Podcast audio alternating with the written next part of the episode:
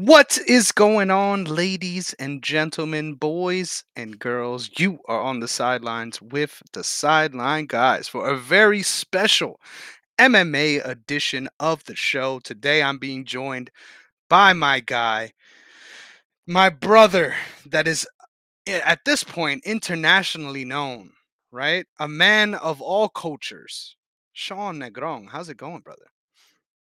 It's going well, bro. It's going well. Another week down, another hellscape gone. We are pushing through all of the hellscapes. It's every time. Every week we get through another hellscape, I just get more and more excited that eventually these will eventually pass. And uh this was a this was a nice card. I enjoyed this one a lot.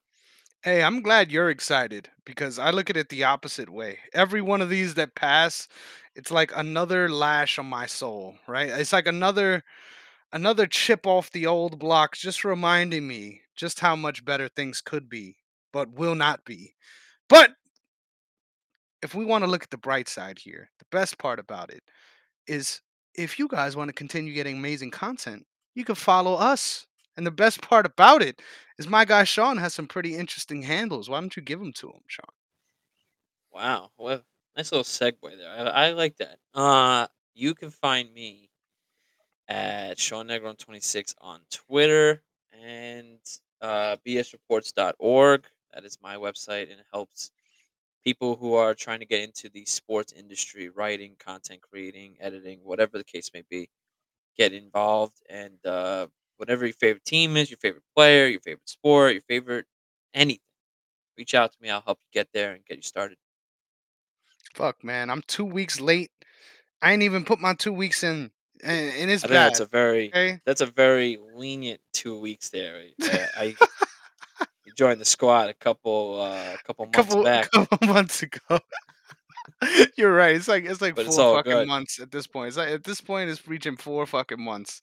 Uh, but one When day I I when I to mentioned to you, when I mentioned to you, hey, you think you'll have it done by October? You looked at me like, damn, that was an insult. It was because it, was it like, uh, was, bro. It was. I was like, damn, all right, I guess um, my bad, but here we are. Yeah, bro. Who I, I thought? deserve I deserve some uh, I deserve a real talking too. So it's gonna happen. It will happen. I'm excited. It's just a It's matter of just when. It's just a matter of when. You know, it, it that's right. will It's like your happen. favorite movie coming out, or your favorite video game, and every time you think you're getting close, it's like, oh man, we pushed it back. We're making it better. That's the that's the tweet we always get. So that's you know what I'm I'm waiting. The hype is gonna be real. So I'm Yes. excited. This is the Grand Theft Auto 6 of making your debut on BS Reports. So yes, I'm on my right. way. And who knows, I might even be coming with realistic uh, cop tracking modifications this time around. But with all that being said, make sure you follow me at Negron MMA on Twitter as well as the TikTok and also on Instagram at Chris Negron underscore, but also make sure you're following the brand at OTS Media Co. on YouTube, OTS Media on all platforms. With all that being said, it's time to get into the good stuff. It's time to get into why we're fucking here in the first place, right?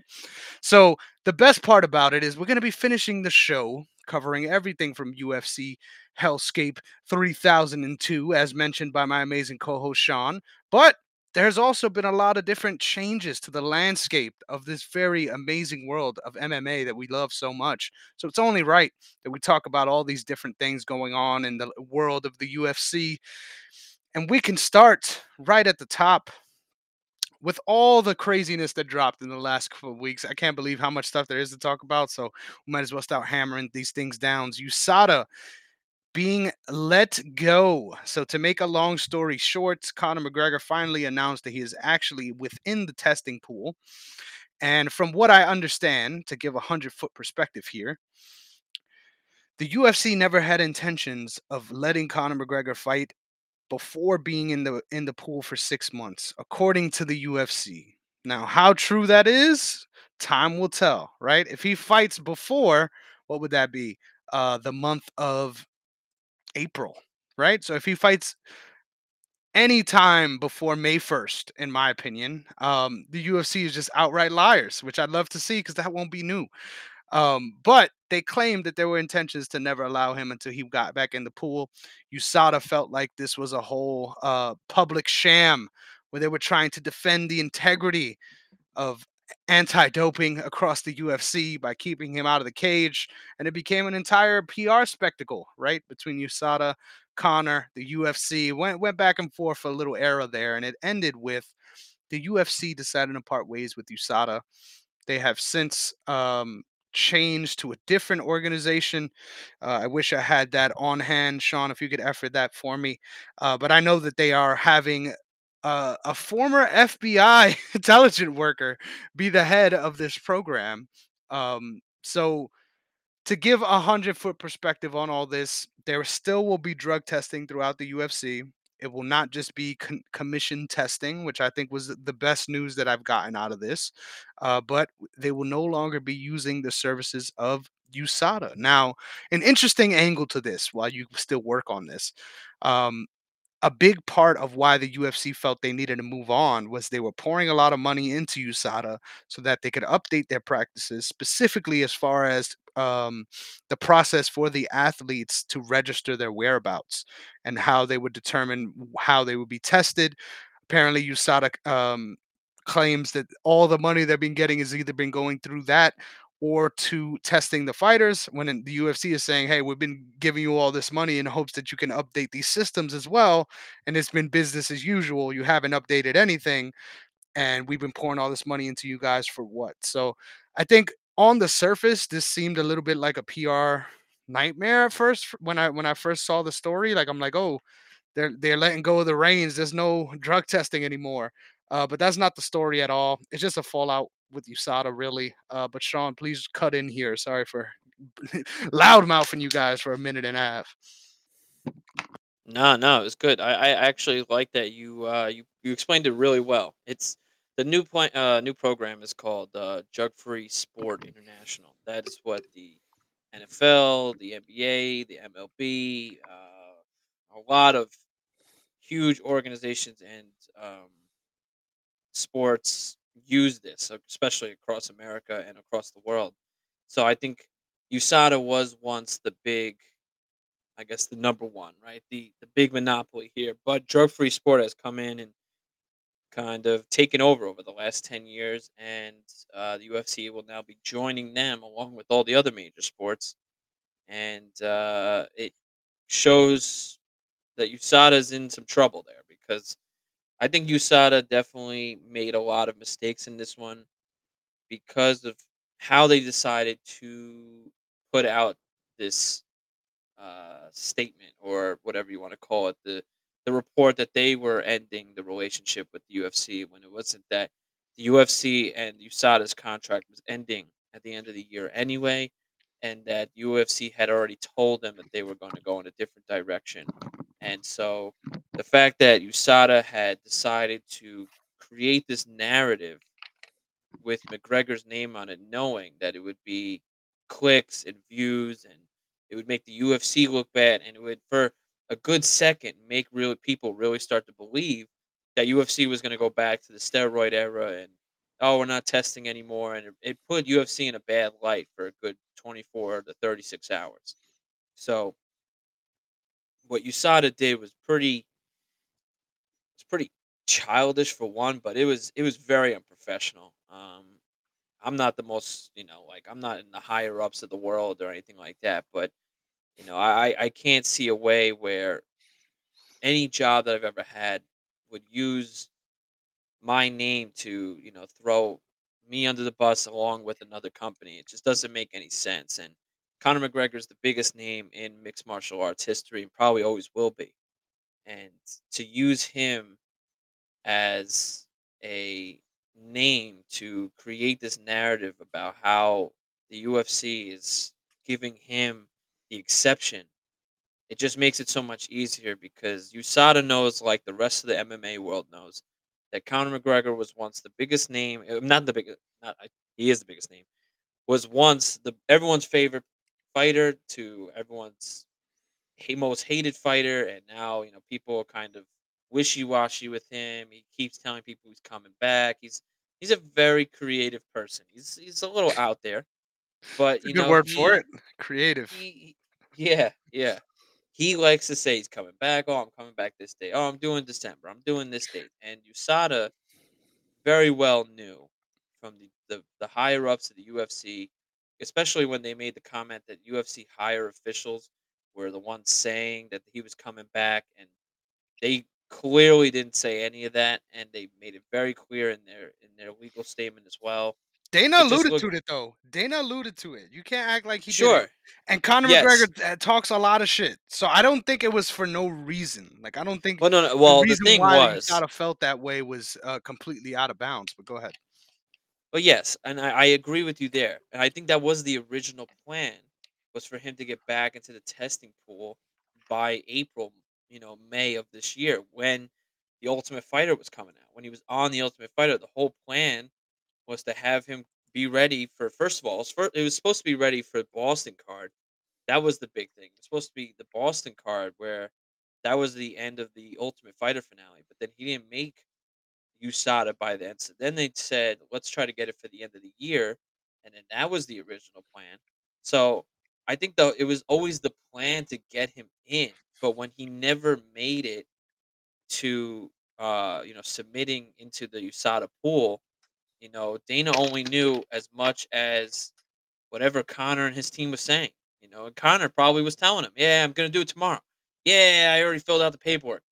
But, you know, like, I think he was waiting, and I think at the same time, I bet UFC has something under their sleeve as well, where they knew that the relationship with USADA was gonna end. They probably told Conor in a way, "Hey, listen, we're gonna be leaving USADA anyway at in you know, at the end of the year. Just wait it out. Um, we'll have a whole new rule, all new system." But I think they kept that under wraps. Obviously, they're never gonna say that publicly, but that's what I think happened, you know, to to kind of make it a win-win for UFC and Conor. But, you know, I you whatever USADA did, I understand how their feelings are hurt here. I get it. But still the way they went about it was very, very unprofessional. And it looks that makes them look so much worse the fact that the UFC covers, you know, over 25% of their revenue. So that is a, a big, big loss there. And the fact that USADA has lost has continued to lose more and more clients than gain, USADA's in some trouble in the coming years. Yeah, in a lot of ways, I kind of thought USADA was out of the combat sport sports business before they signed with the UFC because uh, a lot of people in boxing for for a long time now have felt like they weren't really competent at doing their job. So yeah, it, it was very childish the way that the CEO reacted in his statement. I don't know if you read it. Super like I don't know, just trying really hard to to come out in the correct light, which is a, funny move for an organization that's about integrity, right? It seemed like he was trying everything he could do there uh, to clear his name before anything bad happened. It was it was very strange, but uh, fuck you, Sada. Uh, we're glad you're gone in a lot of ways. I hope this new testing program is done correctly. I really hope that Conor doesn't become come back before May, because if he does, uh, USADA should sue the UFC for all the shit they've been talking. Because literally, if they talked all that shit and then went on with a different company and then said fuck it, you could come back anyway, uh, that's a lot of bullshit on on the UFC side, and that's what they try to come after USADA for doing, right? So time will tell uh, whether or not the UFC's integrity holds up. Uh, but as far as USADA, their record isn't clean, right? I don't feel bad for them, uh, but crazy story, right? I didn't really expect it to go out that way. Um, but I'm glad that they're still keeping the drug testing a part of the game, right? That's that's the most important thing. And if it wasn't for the New York State Commission, never forget this. If it wasn't for the New York State Commission, TJ Dillashaw would still be fine without any tainting uh, factors to his record because it's not USADA that caught him. It was the New York State Athletic Commission. So uh, I, I could imagine that would that would have been a point of frustration for the UFC too, right? Like you claim you're doing all these things, meanwhile, uh, one of the biggest cases, right, as far as MMA fighters being caught doing anything, uh, it wasn't even caught by you. So what are we paying you for? But yeah, no, I uh I I agree with you, you know. It's it, it it's a good it's a good thing for the UFC to step away from USADA here. I I love the direction that they're heading toward with drug free. They seem to obviously they they are now the gold standard of what the testing and drug testing is all about and I think that's what's most important here. And um keeping this game as clean as possible is is the most important. You know, we we could laugh about the, the days of Alistair Overeem and Brock Lesnar and you know all those fighters who who come and gone through the um, testing pool when there wasn't steroid testing. It was just a written and, and verbal exam. Are you taking steroids? No, I'm not. All right, sounds good. Just take this and uh, take this test and prove to us you're not taking steroids. All right, sounds great. And take this supplement on the way out. Yeah. Shout out to the Pride Days. Yeah, exactly. So, you know what? This is good for the game, and uh, you know the UFC did say that less than one percent of their athletes are are testing positive. They have, I think they said over thirty five hundred or something, or something like that. A lot of athletes That have been on roster. Yeah, that has been, on the roster, so- since they started. Yeah, so that that's hey, listen, I'll take that number. You know, it's a good number, and um, I don't think it's a good number at all. If anything, I think there's a lot more people cheating that we don't know about. Trust Sure. me, I do not think sure, this is a drug-free sport no, by any sense. absolutely not. I think everyone's on it before you know they go back into the pool or not the pool before they get back into a camp. I think you know I Mm. think everyone's always taking some sort of supplements because, and that's fine. That's how I that's how I felt for when for me as a you know baseball fan. I always said that they're, everyone's probably doing it until you know the you know you know the drug testing's coming within a certain amount of months or then oh shit you know I got to get clean now just to, to make the drug oh okay like I get it there are random drug testing in but I I still feel random drug testing I've seen a lot of situations where in random drug testing you kind of have an idea within like a good couple weeks in advance like that this is going to happen so uh you kind of prepare yourself for it and there there are other drugs to take to help you uh block off showing the results. There's so many ways to cheat cheat it while also cheat. It's it's crazy, but regardless, it's a new move in the right direction, which the UFC just continues to build and continues to grow. And uh, I'm excited for what happens next. I think this is kind of one of those big things that we talk about now, but kind of gets hush hush like when we get later on, when who knows what the new rules will be and how much of it will really play into what happens with Conor McGregor. I, I believe Conor McGregor is going to come back for UFC 299. I I think he's coming back in April. So I just I, I don't know, but that's just uh that's just my belief. I want to bring up something now uh with UFC 294. I think along with the crazy news between UFC and USADA that broke the MMA world last week. I want to bring up obviously everything that happened at 2 294 we're we're supposed to meet up this week to watch this card. It was a completely different card.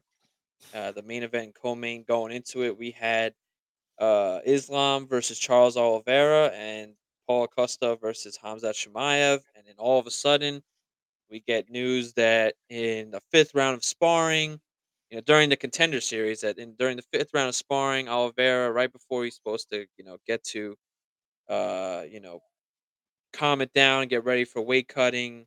He cuts his I think it, I think it was his uh his eyebrow, right? If I remember correctly. Mhm. And um he's now out. You know, they couldn't even with, you know, stitching it up, it's not going to be the same and it's going to be a problem and he's now out of the fight for the main event at 294, but uh, as a U as a UFC fan, as MMA fan, I think we were saved here with the fact how perfect of a replacement fighter you could get, and you're getting the rematch of Islam versus Alexander Volkanovski. I think that you could not ask for a better person to step up on 11 days' notice. So, but then it gets even worse for a second because then we find out Paulo Costa had staph, and now he's out, and we were like, "Oh my god, this whole card is going to shit." Fucking 11 days before, what is going on right now? I can't believe this. But who who would have thought we get this we get this little five second video from Gilbert Burns showing uh, a Kamaru Usman appearance getting in the cage, and all of a sudden we're like, wait a second, is is he trying to hint at something? And Dana White then comes out later that day saying Kamaru is replacing uh, Paulo Costa, and we're having Hamzat Chimaev, the number four welterweight, Kamaru Usman, the number one welterweight in the world, going both going up to middleweight with the fact that Adesanya is no long is not fighting for a while, with you know Sean Strickland as the champion now, and they're gonna fight for the number one contender fight confirmed by Dana White, and also Kamar Usman coming in on 11 days notice. So I want to hand this to you now with the main and co-main now official, brand new. This whole card just got a whole lot better. Pay-per-view buys are going to be through the roof.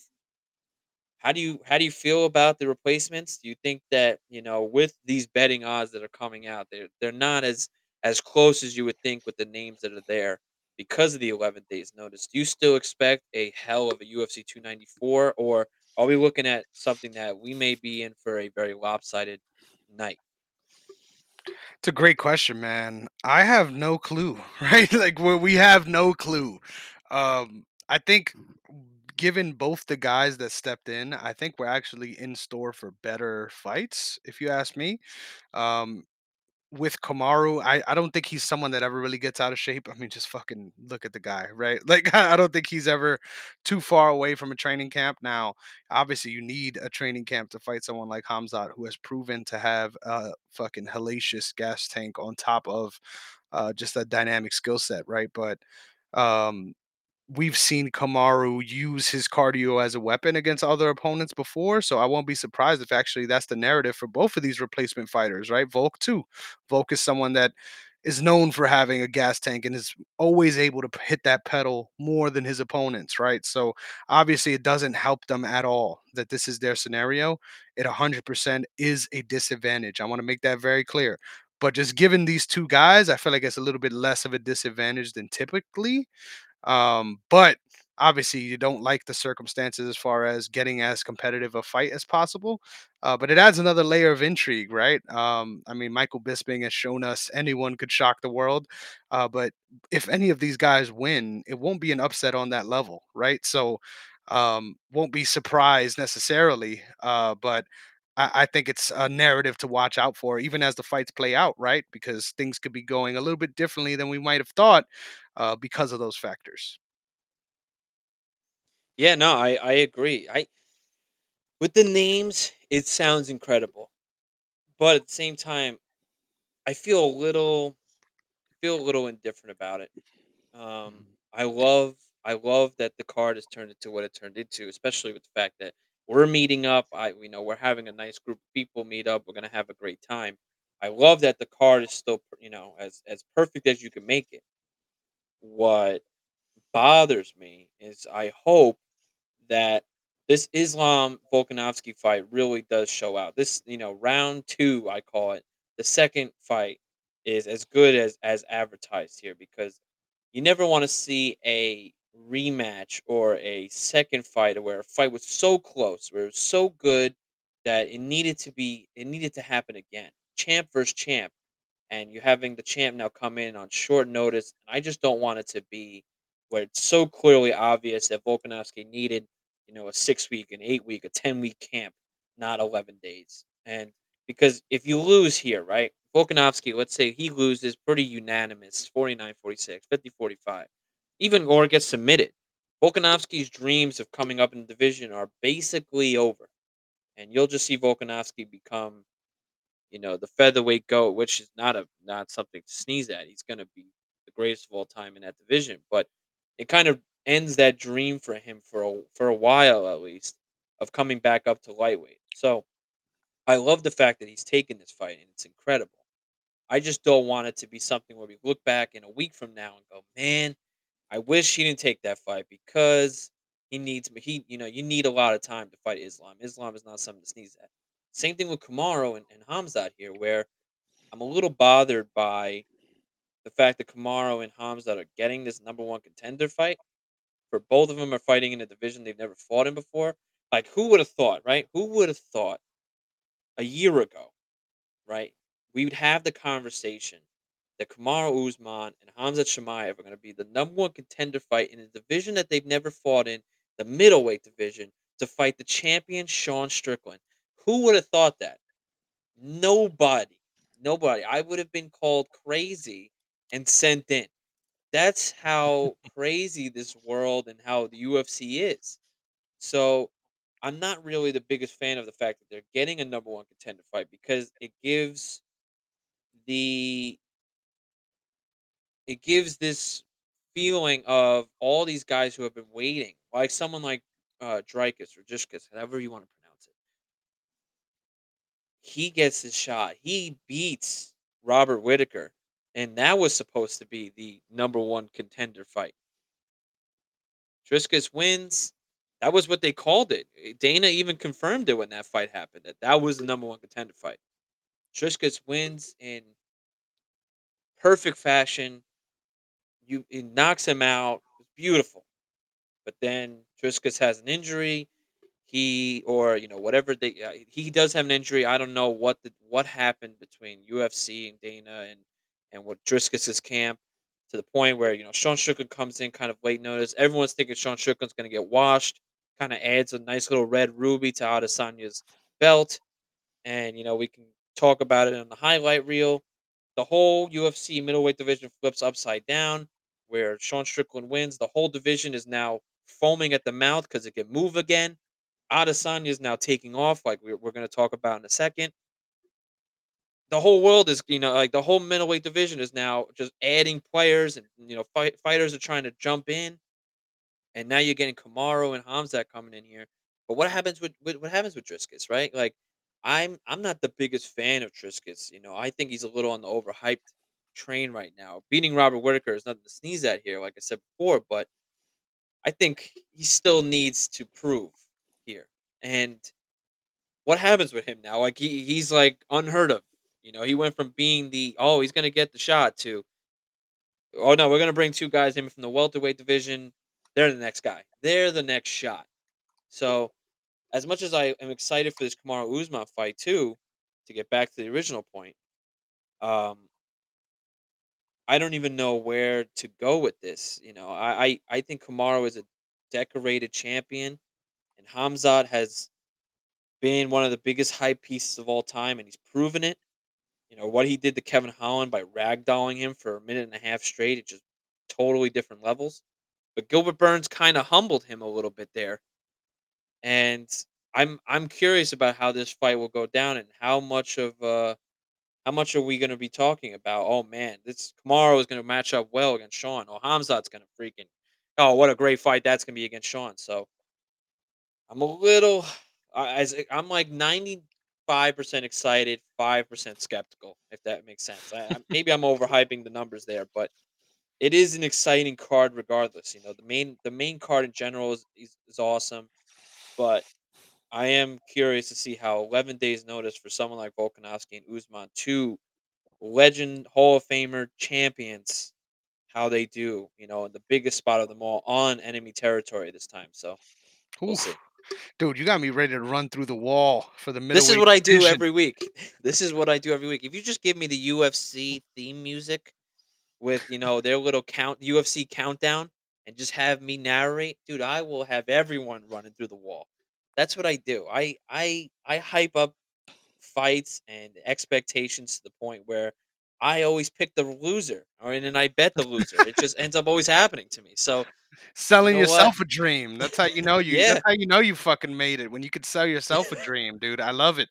And and yeah, I couldn't agree with you more. It's such a strange situation, but given the circumstance, it makes perfect sense, right? Like I feel like they could have went in a number of different directions. I mean, Bo Nickal would have been an amazing one, right? But they could have went so many different directions with this, and I'm sure it would have been fine, right? Um, but this matchup is a matchup we already thought about, right? It's something that's already been on our mind, considering Hamza was up for number one contendership status after Kamaru lost the belt.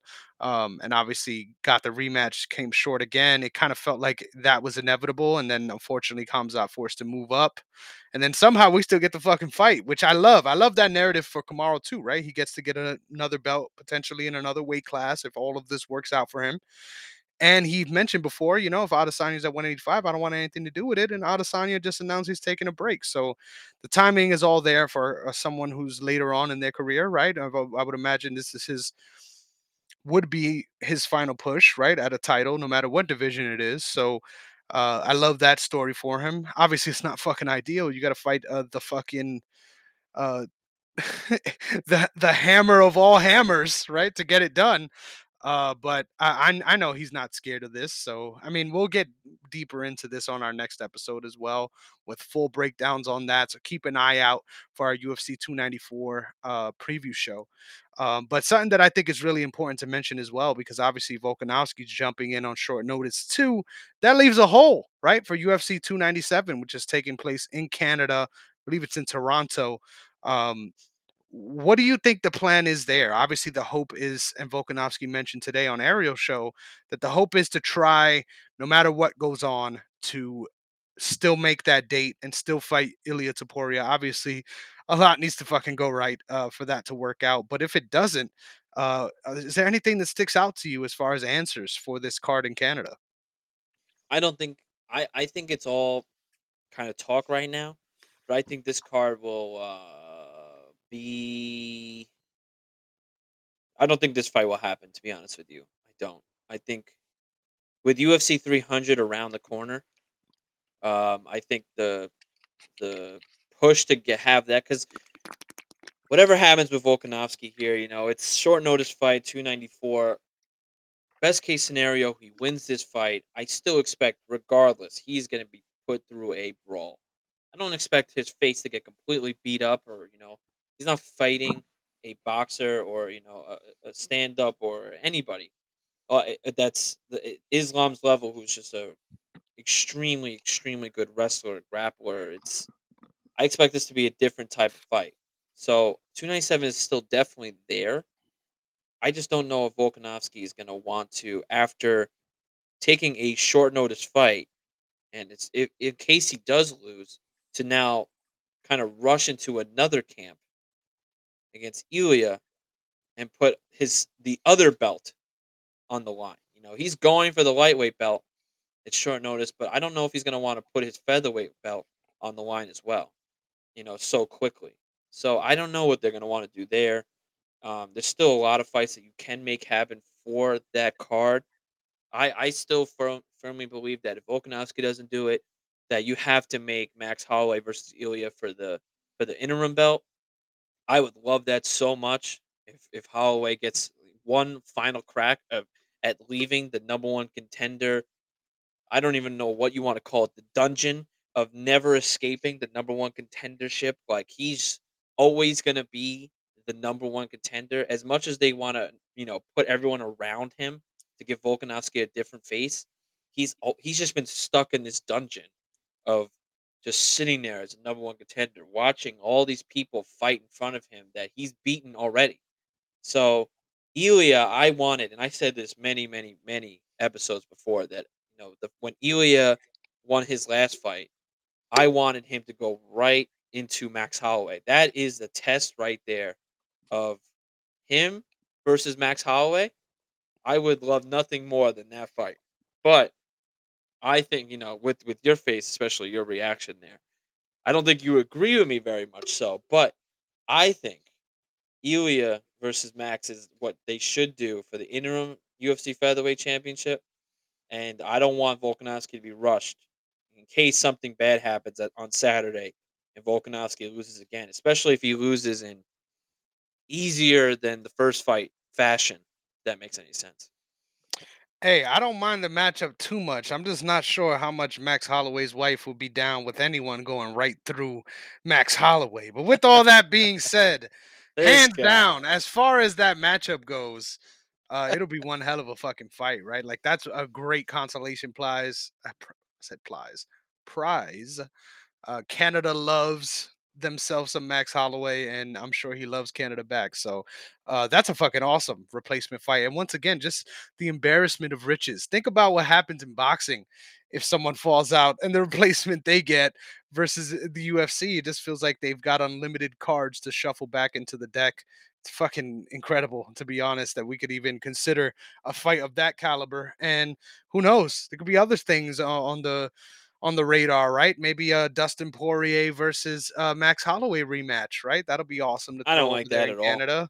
Who knows? Do not like it. Both of them need a fight, right? Who who knows? Uh, yes. But there, there's a whole lot of different options there. I know that was a super random one, uh, but Canada, yeah. you'll be fine. If anything, this will be a better card no matter what than you guys have gotten in a while. So You can add to that, dude, and and this is what I forgot to mention for 294 here, is that Gamrot is was should have I I felt this was a fight this card was made in the last 2 weeks was made for the fans of getting a big name like Kamaru Usman and Volkanovski to replace. You could have gone with, you know, with Gamrot to to be the replacement there because he's already been training. He's the replacement. He's already the backup fighter. Could have just gotten him. He's already in a full camp in, in this one. And then you could have had Dricus because I know he's healthy by now, and he could have been a replacement. You could have had the two number, uh, two not real number one contenders, but the fact that Gamrot was ready for this fight, could have had that. But you could have Dustin Poirier fight Gamrot at 297. You know, you can make that mm. fight if you really wanted to, because Poirier needs to fight someone new. And you know, I, I think Poirier's literally got a string left to his lightweight dreams.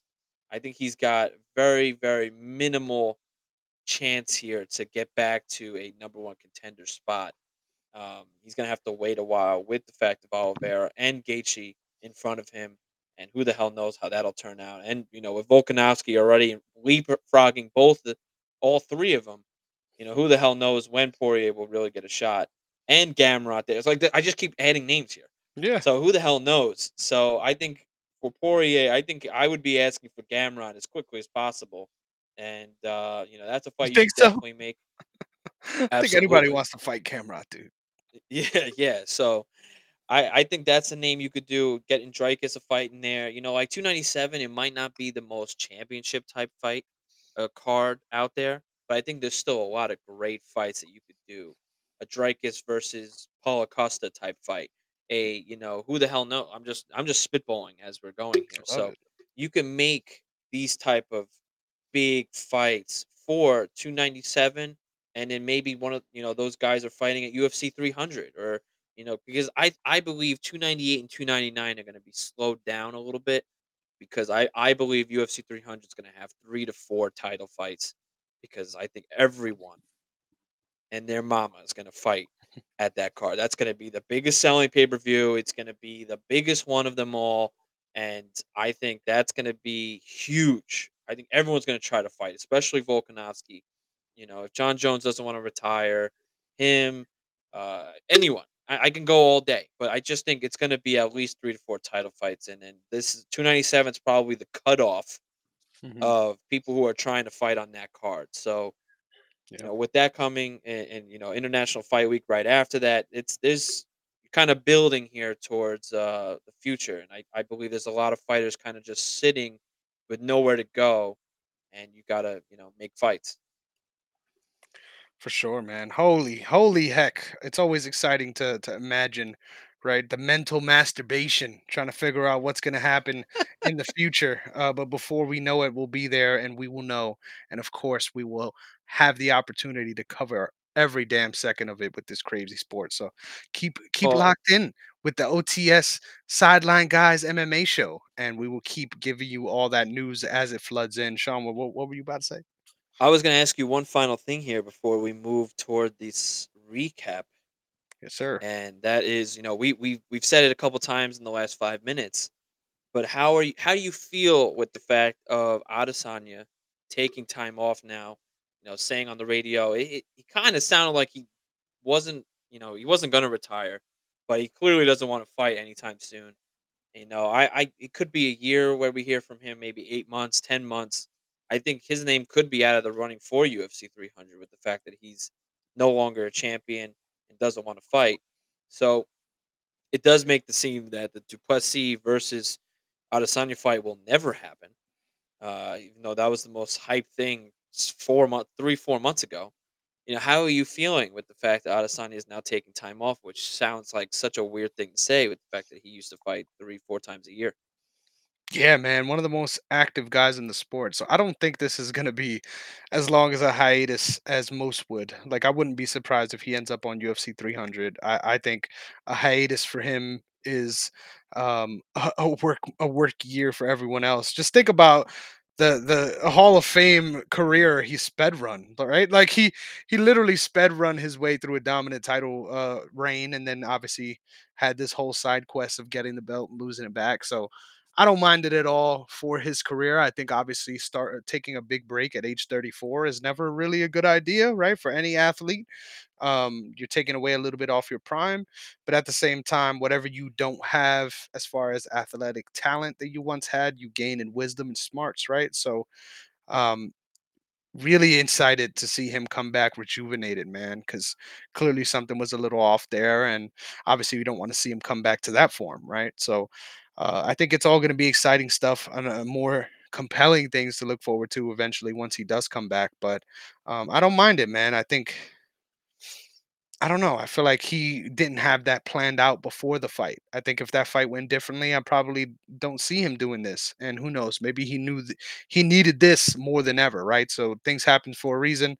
Just wishing all the best to Adesanya. I know this must be a hard time for him. Um, but with all that being said, interesting that you went that way because as you were about to ask me the question, it, it, kind of went south. So you know what? I'm going to ask you the question that I thought you were going to ask me, Sean. God damn it, we mentioned him a couple of times if I'm Mateusz Gamrot, am I upset? Right? Like I'm the backup fighter. I've been told I'm going to show up on the day of to make weight and get paid for it so that I can serve as the backup fighter. And once he fell out, I was not the motherfucking replacement fighter. Sean, what what the fuck? What, how do you feel if you're Mateusz Gamrot? Yeah, obviously, I, I think I'm upset with the fact that I'm not the replacement fighter here. I, I, I am literally being sent into Abu Dhabi to sit there and and be a replacement fighter. All of a sudden, the person who I'm replacing is out of the fight. Okay, I'm next in line. I'm literally flying in. Why? Uh, why is this guy coming in to fight? Wait, wait a second. What? But at the same time, I think you also have to look at it where Gamrot isn't the biggest name out there, and you know you you only go into Abu Dhabi once a year, and it's like it's like Madison Square Garden, right? If we were in Madison Square Garden a month from now, and you know something happened here, and let's say Islam was the main event at Madison Square Garden, you would not have Gamrot headline Madison Square Garden. Just you just don't do it. So I think he has to know that in the business standpoint. You know, in the fighting MMA world, yes, it's a low blow. That sucks. It really does. But he hasn't done anything to his personal or, you know, like his in out of the octagon life that makes him this huge fan favorite friendly face of man, I can't wait to see Gamrot fight. I think when you hear the announcement Gamrot's fighting, you're like, oh, all right, hey, I like that because I like when Gamrot fights. It's not like, bro, Gamrot's fighting in November. It, you don't get that. You don't get that hype. So I think the fact that you're going to Abu Dhabi once, you know, COVID happened in Abu Dhabi every every month. It was a big draw. It was the only place in the world that was letting live and sporting events actually even happen. So now it's only happening once a year. The amount of money that Abu Dhabi is throwing to having an incredible event, like every time you go to Abu Dhabi now, you have to have two minimum, two great fights, like minimum. Eh, that's like the the prequel to the Garden, which is why they're having it in October. The Garden's in November. I think that's how it's always going to be for the next couple years. They're going to probably backpack each other and flip flop. So you cannot have Gamrot being the main event in Abu Dhabi. It just it, it can't happen. You know, like unless Gamrot headlines another two main events and maybe even in the in the hellscape, maybe.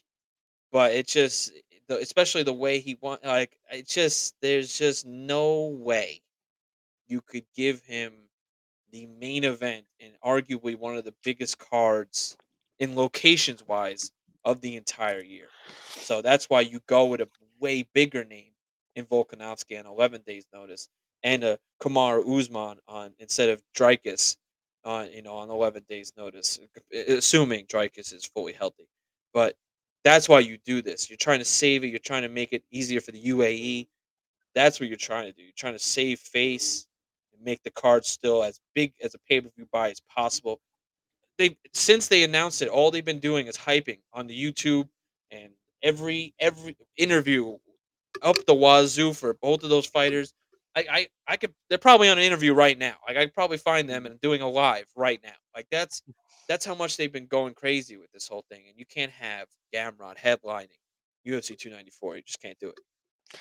So I agree with you because of the circumstances. As far as the meritocracy of the sport, like it's it's hilarious how correct you are and how much I hate it. Like because you're 100% right. Like no matter what because of his status and who he is, he would never get this opportunity. But should that be the fucking case? Like let's say imagine this should world, right? Hear me out here. Hear me out here. Ahead, go ahead. Imagine imagine we end up in the NFL playoffs today, right?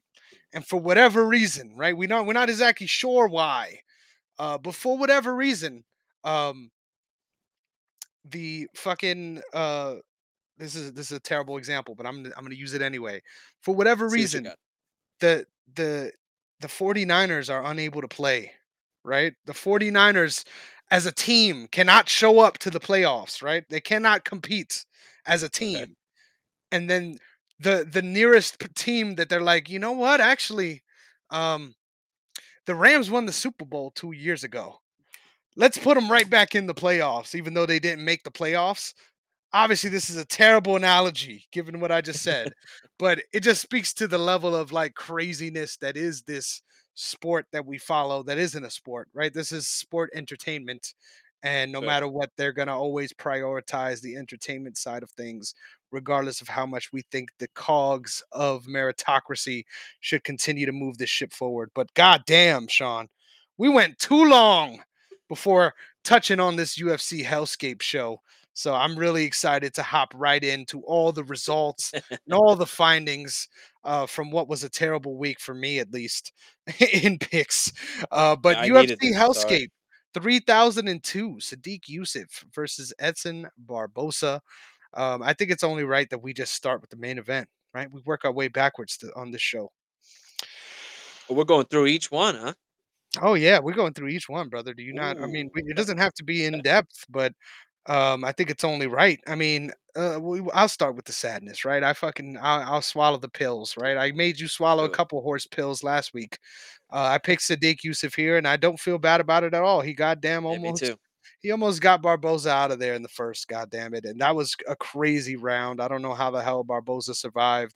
Uh, but from that point on, man, the, the dude's a fucking dog, man. Just came back roaring in the second. I thought personally, now hear me out, please don't air me out. I thought that Sodiq Yusuf won round two and four when I was watching it initially, in addition to round one. And I know this sounds crazy. Um, but no, no, no, I'm sorry. I'm sorry. Excuse me. I thought Sodiq Yusuf deserved a 10-8 in round one, which on two cards he got. He got. And then I thought that he won round two. Now, obviously, Barboza 345 was very clear if you add up all those scores the way I just laid it out, I scored it a draw personally.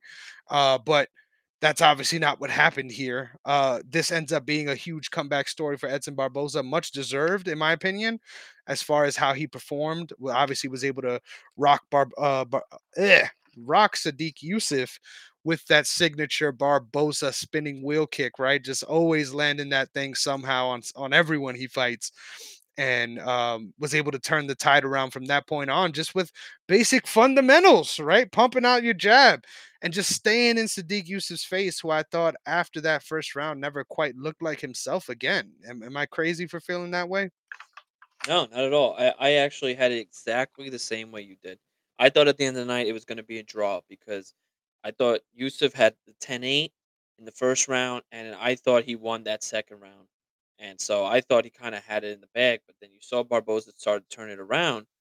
And I thought at the end of it all, okay, Barboza won three, four, and five.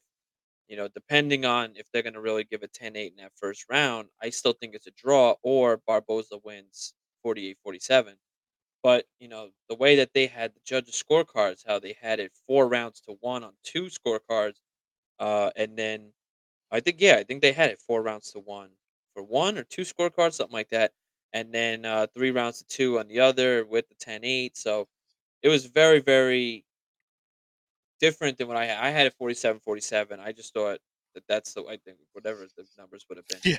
Um, that's how I had it, but I still was I was completely fine with the fact that Barboza won that fight. I thought he had completely come back and uh, by like the mm, the last two minutes of round two, he was starting to really turn it on, and he was starting to come back into this fight. And obviously round three with you know his own knockdown of his own, and then four and five he was clearly the different fighter. Uh, he took all the wind out of Yusuf sails, and um, what an incredible fight, man! That shows resilience by Barboza, who was who even said in his in his post fight, you know, I didn't even know where I was. I thought I was playing with the kids, and you know that's just how crazy this sport really is, where you have no idea where you are.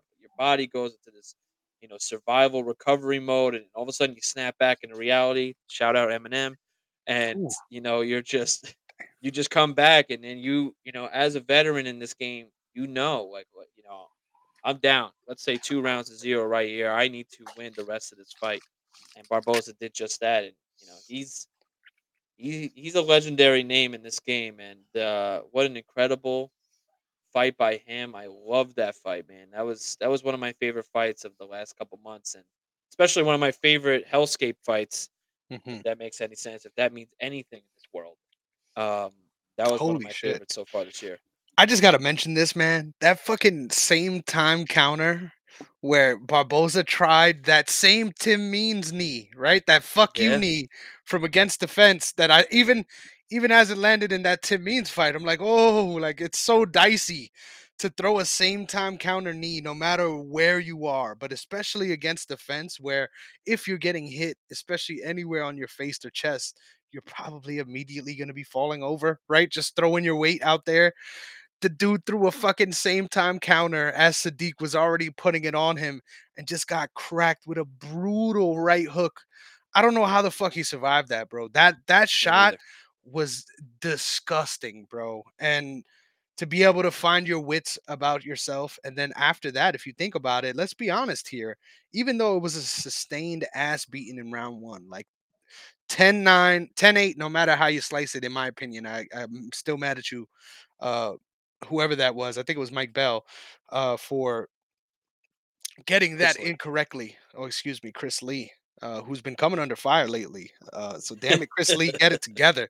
Um, but if you look back at round three, you could almost argue if any of those guys had more time, the only person that would have probably got the finish was Barboza. If he had like 10 more seconds in that round, in my opinion, that fight was over. So credit to yep. Yusuf as well for being able to recoup and then make it competitive after that, right? It's not like it was a blowout rounds four and five, despite how many people tend to unanimously agree that Barboza won those rounds. It was still close rounds. So just a Definitely. fucking amazing fight. Junkyard dog. Shout out to Edson.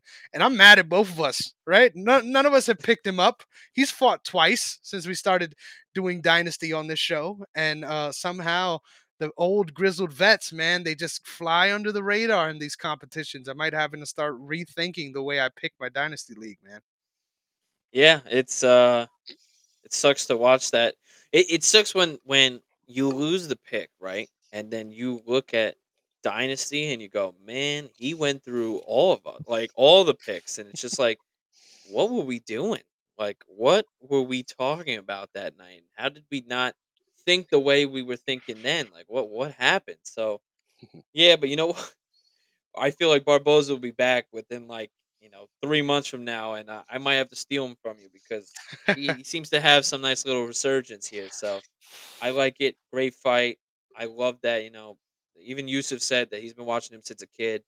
I agree with him completely. I've been watching Barboza since I first started watching UFC, and um, man, he, is he's so fun to watch. You know, it's he's got so many different levels to his game Mhm. and you know he's 37 he's 37 and young so that's how i'm looking at it and i can't wait to see what he does next and Dude, same thing with yusuf too man phenomenal not taking anything away from him man that dude is a dog he was another one where well maybe it wasn't as bad as barboza in the first round but yusuf got clapped and i thought he was on the verge he was trying to find the cage he was trying to find a way to stand i thought he was in trouble and the way he he got back into it he found you know wherever he was and you know, he got himself back into having a great fight because even the announcer said going into round five that whoever wins this round is probably the winner because that's how close the fight ended up becoming. And uh, you know, Barboza won that fifth round, I think, in every scorecard, including mine. And uh, you know, we we live to talk about it. So I can't wait to see both of these two guys fight again. It was a great fight, and I'm very excited for both of their careers. Heck yeah, that was the definition of a prospect loss there for Yusuf. I don't doubt that he comes back. I Yeah. don't mind having him on my dynasty team. I, I know he's going to be back, and I feel bad for whoever he fights next because it, it's going to be one hell of a fucking fight to say the least. Because, man, round one, Sodiq Yusuf uh, puts it on, folks. The damage that he put on him in round one that he had to wear throughout the rest of that fight fucking dis- I mean, say what you want about his performance and being able to fight uh, Sodiq Yusuf. If you take a snapshot, right, in my opinion, and this may be a hot take, but hear me out here. Uh, you take a snapshot of their faces at the end of the fight. You could say Edson Barboza won won the battle, uh, but Sodiq Yusuf might have been in for winning the war, right? I love I love looking at uh, these five round fights as if uh, in some mythical world we get a version where it's a, a fight to the fight to the end, and uh, at that point uh, you could argue Sodiq Yusuf was better, um, at least as far as physical damage for the wear. But obviously that world doesn't exist. The records move on, and we will move on just like that. The co-main event, Jennifer Maia, Vivi Araujo. We were completely wrong about this one too, man. Uh, didn't expect this outcome at all. I At the did. same time, what? I did. How? You I? I I said it going into the card. I didn't want to pick Maia, but I didn't trust Arujo yet, or or Aruja, whatever it is. Araujo. You know, I don't Araujo. Come care. on, bro. That's how Hey. disappointed I am. All right. Okay. I don't like. Okay, I'm not gonna say I don't like Jennifer Maia. I was I'm about to not a say what fan of Jennifer Maia fighting wise. I, I said this going into the preview show last week that so I just never been sold on Jennifer Maia. Every time I go to believe, she just rips my heart out, and I just go, you know what, enough. And this time I saw you pick Maia first, and I just didn't believe in Vivian enough to go against you, and I should have because I was watching that fight. I'm cheering for Vivian the whole time, and then I look back at the doc and I go, oh, I I picked. I know I picked Maia just to make sure I didn't lose. You know, a, a fight I didn't need to lose. So I'm so disappointed with myself because I wanted Vivian to win. And but you know what? It was it, it, it is a little. Do- I'll ask you actually. I'll ask you. Okay. Okay. Do you did you find that this fight was a debatable? Did you did you think it should have been scored the other way, or were you glad with how the judges scored this one? Um, I'm gonna be honest. I think there was a little bit of a case for it to go either way, but I wasn't mad with the decision. Uh, I thought it was a close fight, but I thought ultimately the clearest round was won by Araujo. So you kind of got to give it to her, right? Yeah, no, I I, I feel that. Um, I felt obviously round two was was especially with I think it was over like four minutes of, of control, control yeah. time, Which I didn't. then That was uh, something I really didn't think, as far as how the fight would play out. The fact that she was able to keep that dominant control and then not be able to get up. That was that was really sho surprising for me. yeah, that I I see where you're coming from there. It was the fact of for me round one, I felt Maia was more involved, more dominant in a way where they both were landing, but I felt Maia was was throwing more, was landing more. The significant strikes was clearly more. And then even in the third round, I felt Maia was doing a lot more. I just think that Vivian was connecting at a more constant pace, but still very, very limited. But both of them were taking each other down. They both had control time. I think the fact that Vivian had more control time in round three is the reason that they gave her round three. Because I think I think Vivian, I don't know how they scored this, but I I don't know if they gave Maia the first round and then Vivian won the last two. But I think that's how yeah. they I think that's how they did it. So it was uh I felt Maia won the first round, and I, I at, at the end of round three, like I felt the tides change, and I was like, oh, I guess you got to give it to Vivian here. But I went back to look at the stat sheet, and I'm thinking to myself, like, I think Maia was the one doing more, Mhm. but and, and she was technically in the stat sheet, but it just watching it, you could tell where Vivian was the one who was kind of constantly controlling that third round. So I get it. Mhm. Dude, I love the analysis. I don't really got much to add, but obviously not the not the toughest pill to swallow for both of us, but a shitty way for both of us to end off the night, right? Like if we would have Bro, done better on these, we would have had an outstanding record on the night. But before that, Jonathan Martinez, Adrian Yanez, I think we were fucking spot on with how we called this one. Shout out to your pick, getting both of those guys. Uh, not a bad look at all, in my opinion. But just honestly, if you ask me, a little bit of a disappointing performance from Adrian Yanez. I mean, you know what this guy is coming to do, right? You know what you want to do, right? I'm sure, and that's that's what got him in trouble, right? Trying to focus on what he wants to do. Uh, but you know what your opponent wants to do, and he just fell right into it over and over again, man. He didn't really adjust Crazy. with how heavy he was on his lead leg. And once it started getting bad, man, it was it was rough to watch at certain points. Uh, shout out to Factory X, man. Marc Montoya, another another warrior of an MMA coach, someone who um, prayers up. I hope uh, I haven't really heard an update on this, but from what I understand, he's battling cancer as we speak and just out here willing dudes to victories. Uh, amazing performance from Jonathan Martinez. Obviously, he's the one that went out there and made it happen, but um, just felt, in my opinion, a little bit of, a little bit let down by Yanez's performance, and I'm sure he wishes he could get that one back. But just a tough matchup, and it kind of played out the way we kind of thought it would, right? Yeah, definitely. Um, I was glad that we both picked Martinez here. I think we just felt that it was going to be this sort of fight. I just didn't expect it to be this like obvious. I I, I thought Yanez was going to come in, especially with Martinez. Like you already know, he's already got a knockout or a TKO, so to speak, from leg kicks, and there's not many in the world that can do that. And now I think he's the second person. Uh, uh, yeah, yeah, yes, he is the second person ever to have multiple TKOs via leg kicks, and the other person was Edson Barboza in the main event. So it just goes to show, like you kind of knew the game plan, and it just I felt like after like the fifteenth kick to the leg, I started feeling the kicks. Like we, we was we were just sitting there watching it happen, and you just get to this point now where you're just feeling bad for a certain fighter, and I hate when that happens. When you're just now Mm, feeling bad for a fighter, and you're looking at the clock. You're kind of looking for the for the round to end as much as as quickly and as much in the desire as the fighter who's getting his ass kicked is. You're just like, no, buddy, it's okay. 80 seconds, man. You could do it. Come on. You could do it, buddy. Come on. and you just you just you're waiting for it, especially in that fight. Like it's it, it's it is as clear as day for anyone who is just starting to watch the UFC. When you're watching that fight, you're kind of just waiting for the leg kick, and it's coming. You mhm. know it's coming. Every time it came, you just hear this clap. You just hear it. It's so loud and man, was that it was rough. That's rough because I like Yanez a lot. That's why I picked him with my second overall pick in, in the dynasty because I still think both these two guys are dogs, and I think this is kind of a big wake up call to Yanez here. So I think he's got to come back here. You, that is as brutal as it gets in a way to lose. Um, granted, thank God it's only in front of fifty people, so who cares? But you got to come back from this, and uh, I, I'm excited to have him still in dynasty. A humongous win for Jonathan Martinez. I loved it. I love seeing stuff like that. I love this guy, and uh, I can't wait for his fight, his next fight as well.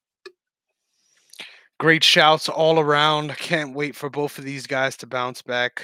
Uh, but I just gotta mention, dude. I just I have to before we move on. No matter who the fuck Jonathan Martinez fights next, like this dude, this dude's fucking coming, right? Might not be the flashiest style, might not be the most exciting for for most fans, but uh, this guy, this guy's a fucking problem for this division, and I love uh, once again the slow build. He's one of those guys that first time you might have saw him, you might not have screamed championship potential, right? Uh, but as he continued to grow and develop, just every time he goes out there, the dude looks like a more honed, a more sharpened version uh, than last time, and he just keeps getting better. So shout out to Factory X, man. Love to see these fighters actualize their potential. What was that, Sean?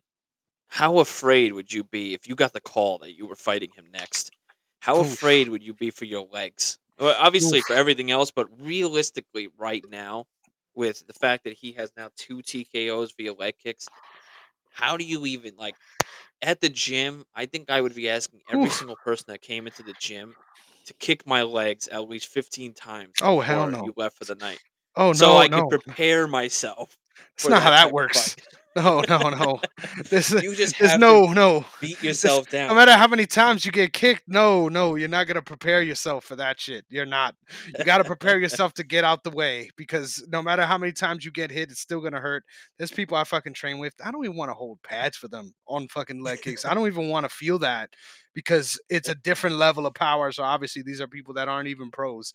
So imagine the people who are professionals just cracking at you with those uh, leg kicks. Anyone in, in out of that uh, team of Factory X, man, watch your fucking legs because Well, they, they're coming. sometimes to get through pain, you got to go through more pain. So, or you could just avoid it by just not getting kicked in the legs. But that is Mhm. easier said than done. But uh, it's just, man, when you got to fight, like when you get that call, whoever it is that you're fighting, that you're fighting him next, man.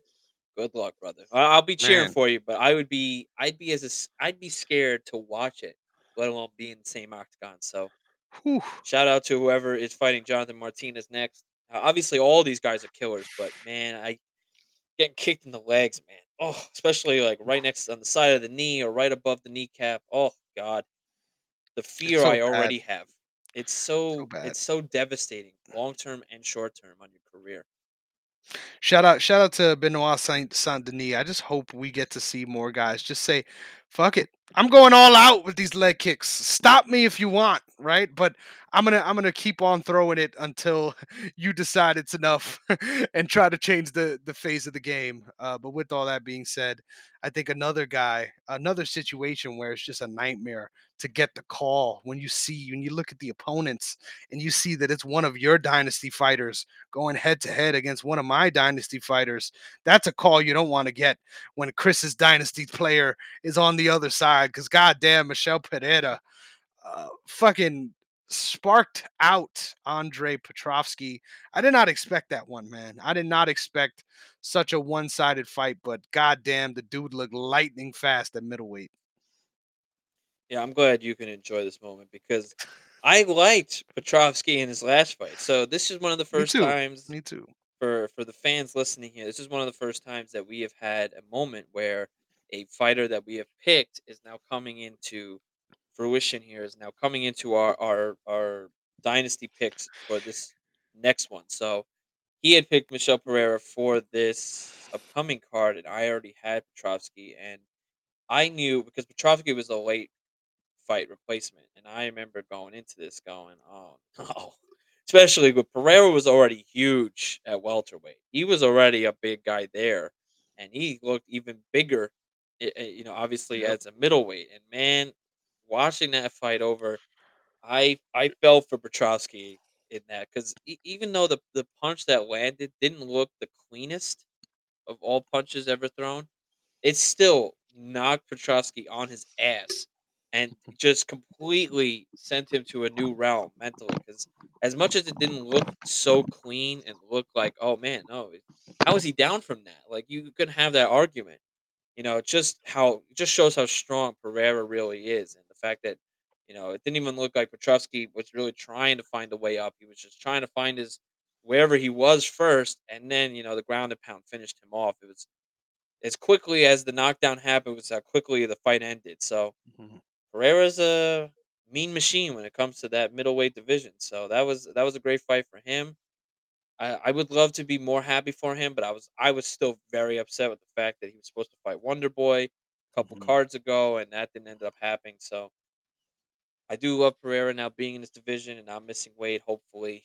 And uh, I I as much as of a loss as this is for Petroski, I'm not overly heartbroken over it because I think he'll, you know, taking a short replacement fight, it's not going to ruin his stock, you know, all too much. And I'm excited for his fight as well. Yeah, man, I couldn't agree with you more. I think this was just just caught him, right? Just caught him. I think a lot of the stuff we said as far as how the fight could have potentially played out still could have turned out to be true, right? If he got a chance to get a takedown, get to top position, test gas tanks, I, I think it would have been an interesting fight, man. But the, the dude looked lightning quick. That that the right hand that landed was just filthy, right? Just an instant crack, instant drop, and uh the the the, the follow up strikes after that just were Fast and Furious, right? Um, I think no matter what, it's kind of a kind of an IQ test, right? When you fight Pereira, uh, I would encourage anybody to watch his fight with Tristan Connelly back uh, still can't believe that that's something that I watched, right? Like, shout out to Tristan Connelly doing the damn thing. After that fight, he showed up with a six pack because he was like, "Nah, I can't, I can't let it let the world down after that performance," and uh, never quite looked as good as he get, did in that fight again, despite that. So, uh, the blueprint is out there on how to fight someone like Pereira. It's just a matter of can you get him to not be as pissed off as possible. Like I think that's the game plan, right? Chip away at the anger of Michel Pereira, and before you know it, uh, you'll find yourself in a manageable fight. But when he's coming at you with a full head of steam, man, the guy is dangerous and obviously got got his way in this one. But I won't be surprised if we see him get out grappled in future fights or anything like that. I think uh, this was kind of a coin flip scenario, and it just ended up on the terrible side for Petroski. But uh, much uh, when you look back at the odds from last week, you're like, shit, man, a little straight straight play on Pereira would have been nice. But um, we'll move on. Next up, the the fight we'll never get to see at this point the reason why, unfortunately, you were forced to only have four fights on your dynasty record instead of five. Edgar Chairez versus, excuse me, Daniel Lacerda, part two, was not able to happen as Lacerda was not medically cleared. Did you did you get the background? Do you know why they, he couldn't fight on the day? Um, I have not figured that out yet, but I'm gonna do it right now. But you know what Uh, crazy?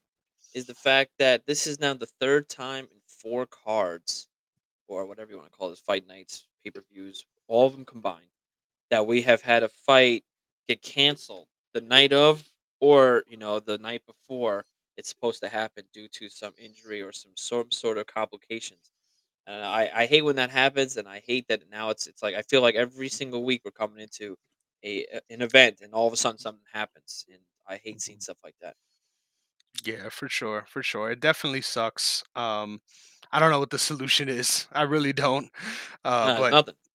yeah, What what literally. do? I mean, a b- a better detection, I guess, so that we don't end up on the fight week getting these fights pulled. But once again, uh, hopefully everything is going fine for Daniel Lacerda. And at this point, just don't even book this fight again. It's fucking cursed. Move on. Uh, but 100%. Next up, you get to gloat. Cameron Saaiman, Christian Rodriguez, one that's for some reason people thought was close. I thought this was a pretty clear decision for Christian Rodriguez. Sucked that he can't make weight for whatever reason. This is the second time. He doesn't look like a big bantamweight, uh, but the second time that he wasn't able to make weight for the division. I honestly thought that ended up playing a factor in this fight, if you ask me. 100%. I think not not having to drain yourself to that extent, you could tell he had a little bit of an extra gear that Cameron Saaiman didn't really have, Oh, yeah. and uh, would have loved to see this fight under the actual uh, normal circumstances. Uh, but of course, that's not the world we live in. So, shout out to those guys for doing the damn thing. I thought it was a great fight, no matter what. I thought it was a tactical yet entertaining back and forth fight, which you love to see. As a as a big fan of that side of the sport, there was a lot of times, especially as the fight went on, where I thought Cameron Saaiman was really getting the better of those exchanges. Uh, but it was just hard to to mount offense for a sustained period of time for both guys uh, but especially for Cameron Saaiman, man. Great performance for you, though, right? And your dynasty team. How, how'd you feel about that one? Listen, as much as I will as much as I will take the win here, I I don't like when fighters miss weight, especially by that much. You know, I Mhm. have a certain feeling when it comes to fighters missing weight, you know, and and, and how that whole thing plays out. But to, I think he missed it by four or five pounds, if I remember correctly. That definitely played a humongous toll when it came to middle of round two and the entire of round three. And I think even I, if I remember correctly, I believe even the announcers, you know, the Bispings and Cruises of the world were saying like, you could clearly tell, you know, not having to drain yourself just those 5 pounds has a humongous effect on you, and, uh, it clearly showed Christian Rodriguez was much more awake, let's say, or much more able to fight 15 minutes than someone who had to drain the extra 5 pounds just to put it back on and, you know, spend all that time getting releasing fluids to gain the fluids, and you know, I, I love the fact that you know Cameron still gets obviously the fight uh, purse plus whatever thirty percent of Rodriguez's money. Um, I like that for him. I just it's it sucks to see how much of an effect that really does play out, especially if you're someone who watches fights as much as the both of us do. You you even more. You know, you could clearly tell that you know not making weight. It, it- it's such a big amount, four or five pounds, like like Christian Rodriguez did.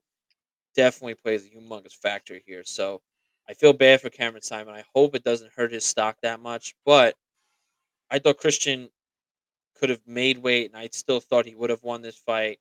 And uh, I'm glad he still did because losing the fight while also missing weight is probably as as the worst thing you could possibly get. So you know, hopefully, whatever happens with Christian next, it it, shouldn't be uh, too too great for him either. But um, I'm glad. I'm happy with the win for my dynasty. I am worried though when it comes to him making weight. I think that's the third time he has made weight or had to have a second sort of weight in the last five fights. Uh, it, it seems like you know making 135 seems to be a problem for him, and um, you know I everyone has a leash when it comes to this game, and I don't know how many fighters miss weight four times and continue to stick around in the biggest you know promotion in in in the world. So Mhm. you it I, feels like he has to to get it happens. right? It feels like he to has to get it right because he he's someone that I can't picture fighting at featherweight. Like he's No, he's he's hell no, tiny he's tiny for bantamweight in my Yeah. opinion. So it's it's a little bit of a strange one, but obviously health is wealth and wishing nothing but the best, right? That's what matters, right? Fuck all this weight cut talk. At the end of the You day, need a health is what nutrition coach, uh, if he doesn't Yeah. have one. Uh, Yep. assuming he does have one. one, but you need a better one. Yeah, for sure. Or at least a a, a more uh Get more balanced balanced approach to your uh discipline. Um, but next up, Yes. Def Taxes and Darren Elkins by decision, baby. How did we how did we let this happen? Right? How did both of us let this happen? Of all the fights where we could have went, you know what? I'm looking at me when I say this. Dude. Fuck fuck you. Uh, of all the fights that I decided, hey, you know what? I'm gonna be a contrarian. I chose Alatengheili over Darren Elkins. What the fuck is wrong with me? Can we can we start there? Well, how did we not see this I mean, we mentioned it's a possibility, right? I me- I remember mentioning that the possibility of this happening was very legitimate. Uh, but goddamn, how the hell did none of us pick Darren Elkins in the spot? This is the Derek. This is the Darren Elkins spot. God damn it! I know. I, I I- can't believe it. Watching that fight, because you know when I pick these these fights, I'm picking in the moment, and then when I go into the fights, I don't remember half the people I choose because I'm like I, I you know especially because there's a lot of times where we're kind of picking right at the wire. Like I could see T.J. Brown taking this one. Oh, I could see Darren Elkins. You know if he gets his game and blah blah blah. You know, like we have that sort of conversation over and over again where we're convincing each other and ourselves on who and why we're picking them. And going into that fight, it was it was Elkins' fight the whole time. I, the ground game was awesome, man. I, I mm-hmm. loved it for Elkins. I, I I go in the whole time thinking I picked him, and then obviously at the end realizing I didn't. Um, but I I got to give it to Brown, man. He's a dog too. There were times where Mhm. even when he was getting his ass kicked the whole fight, he had a moment where he flipped it on, on Elkins. You know, he spent a lot of energy doing it. He was trying to get up. He had gotten up. He was landing some nice clean shots. But Elkins was just a dog the whole time. He was, you know, he controlled it for the majority of the fight. But I got to give it to Brown, man. He, you know, as much as it wasn't his fight, and he clearly was, you know, wasn't fighting his fight there, but I got to give it to Brown, man. He had a lot of a lot of credit to him, and but Elkins looked the, probably the best I've seen him in a minute, and um, really happy for him and what happens with him next. So that was that was an incredible fight for Elkins, and a, and a decent performance for Brown there. And I love the dog in both of them. Hell yeah, man! I talk all the shit about uh how we thought we this was the day he got old. Uh, he do look ten times younger than Tony Ferguson out there. Just got to throw that out there. But next up, Tainara Lisboa versus Ravena over Oliveira. I thought Ravena had an amazing third round and honestly made it an exciting fight because of that. Uh, but before then, I, I love this fantasy pick for me, man. I'm loving my dynasty team right now and the way that it's building because I think she's going to be a main fixture in this division. Do I think? Do I think she screams top five right now? Probably not. Uh, but there's enough people in this division uh, to make your way up and look great on your way doing it. And I thought she had a complete performance against a game opponent, right? Someone that we're going to see more of in the UFC, and I think is actually going to get some wins. So shout out to Ravena Oliveira, Tainara Lisboa, though the star of the show. How did you feel about that one, Sean? As good as that round two was, you know, that round two Mhm. has told me everything I needed to see, and um, Lisboa was absolutely dominant. And uh, those are one of those where obviously it's never going to be a ten-eight, but if you looked at it statistically, if you watched it, you know, 50 times over, you know, you could start convincing yourself on how much uh, of a lopsided, you know, fight or lopsided round that was. And Mhm. uh, Lisboa looked incredible. It was one of those, especially like you just said, that I know I'm gonna regret when it comes to Dynasty in about a couple months when when I see her again. And uh, Mhm. Lisboa is definitely building up to be something something great. But I still I still like Ravena. I I, Yeah. I do. Uh, Um, I think that she can turn this around. Uh, I like her prospect as a prospect. I like her stock still. And uh, while you know this is Lisboa's time at the current moment, I'm not you know shying away from picking Oliveira again. Yeah, definitely, definitely. I thought her stock went up in that loss as well with the way she bounced back in round three. But next up, Terrence McKinney, Brandon Marotte. I am honestly shocked that none of us have Terrence McKinney on our dynasty team at this point. Uh, must have been the third time he's fought uh, since we started the damn thing. But uh, is he is he in the running for the most dangerous 30 second fighter in, in the UFC. Like the dude is be, bro. insane, bro. In that first 45 second window of the fight, man, that the way he landed that knee was so effortless, right? Knew that he stunned him with the shot beforehand and knew he would be forced to sort of pull back because of it. And then just nails him with a perfectly timed knee. I had to look at this one back a couple times because I'm like, how the fuck did he even know he would be there. Like I had to watch it a couple times. Clearly, man, the dude is just so dialed in and knew how how good he hit him with the first shot to be confident enough to arc the knee that way. Man, that was a special knockout as far as timing and and just athletic ability. Terrence McKinney fucking dangerous guy to fight, man. Don't don't talk shit about oh he's he gasses after this amount. Hey, you got to force him to get there, right? And there's a lot of guys clearly uh, that can't make it past the, the first couple of, of barrages, man. The dude is an animal. bro, he's four fights this year. You know, I I wouldn't be shocked if I see a fifth one. You know, I I, Yep. I think this dude is out of his mind. Uh, he's been in the UFC for nine fights now, if you include the contender series, and Yep. every single one ends in someone getting knocked the hell out or you know choked the hell out. So he is one of the he's one of those guys you got to stop putting on these hellscape cards, and you have to start putting him on a prelim on a big card like a Mad Square Garden type mm-hmm. card because you know that will bring in the crowd. You know he's gonna obliterate someone in 30 seconds, or he's gonna gas himself out in about 60 seconds to the point where he's choked out. So he you know, it's with the I always forget these guys' names because we talked about this 3 different times before. The Bonfim fight and the other fight he had where he lost, uh, by by Nazim Sadykhov. choke. Nazim, thank you. I always forget Nazim's name. That's that's where that happens, where he goes so ham for a full round, all of a sudden he starts to gas out, and then it's it's not a good look.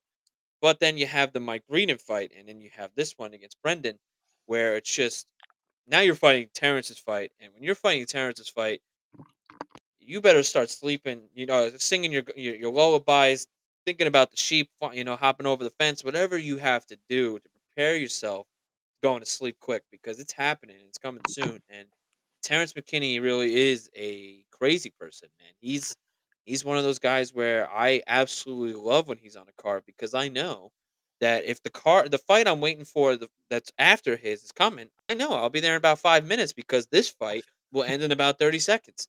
Because Terrence is an absolute monster, a dog, and I love what he did again. He's he's gotten hit twice in the last two fights. He's gotten hit 10 times in the last three fights.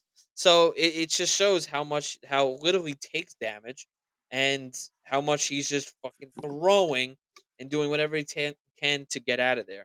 and I also believe he was trying to watch that, you know, Dillon Danis, uh, Logan Paul fight because it was happening at the exact same time. And I think, you know, he was trying to be like, man, that, you know, I see Dillon Danis walking out. I got to get out of here. Let me knock this guy out in 20 seconds so I can go and, you know, catch up by round one.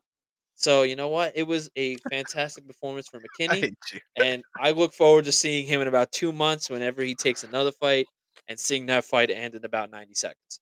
You know, I contemplated starting this show as if we were going to be doing a breakdown show on that Misfits card. Like I, I contemplate as I was doing the breakdown.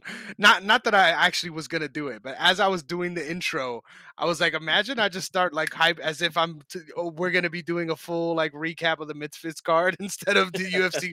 like I literally was about to do it, and then I'm like, ah, not worth.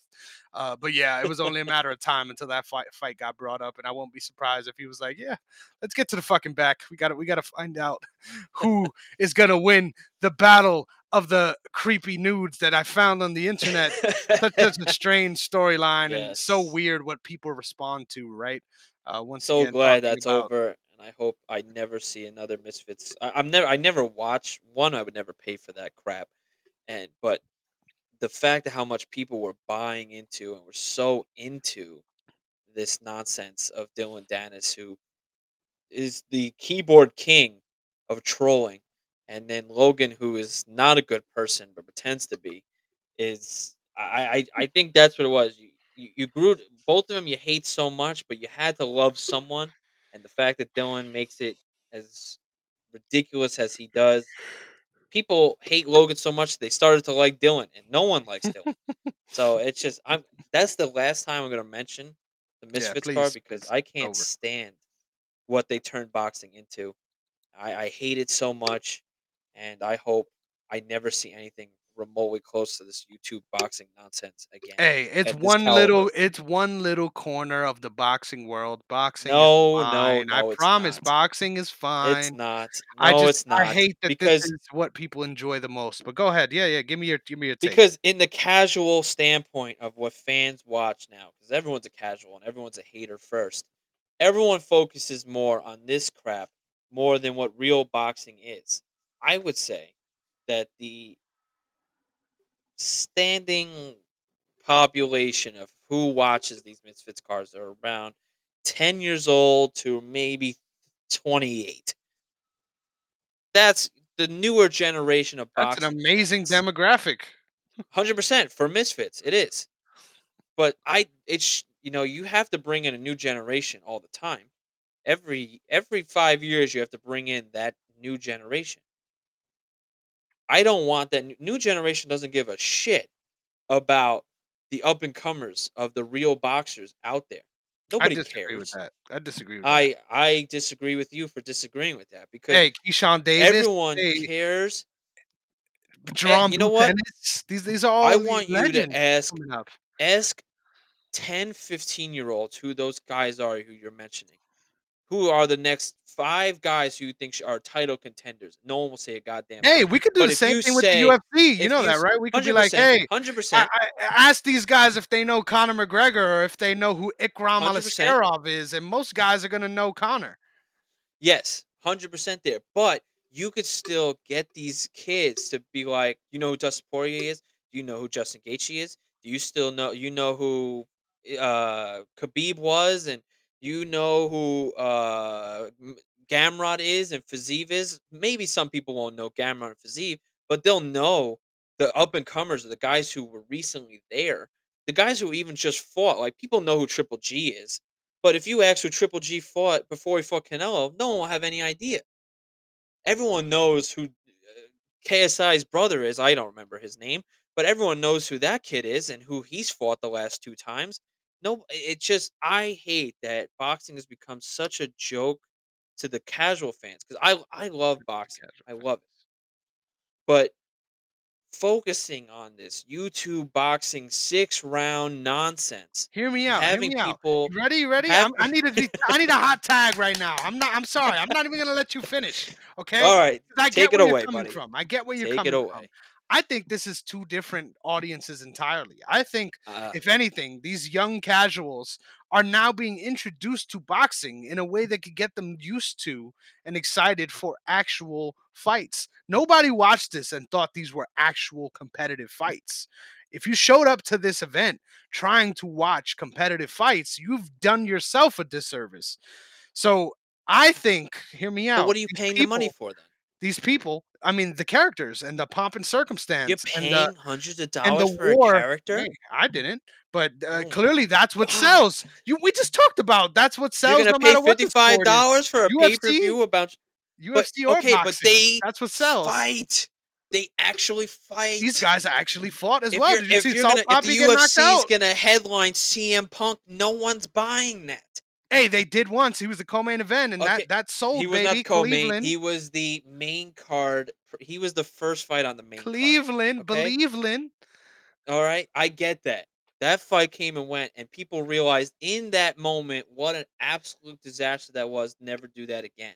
But in this world, it's so backwards where they see absolute garbage fighting and they go, Man, I can't wait to see that again. That was awesome. I loved watching him on YouTube, who had That nothing to you do know with what boxing, this and I can't wait to do it again.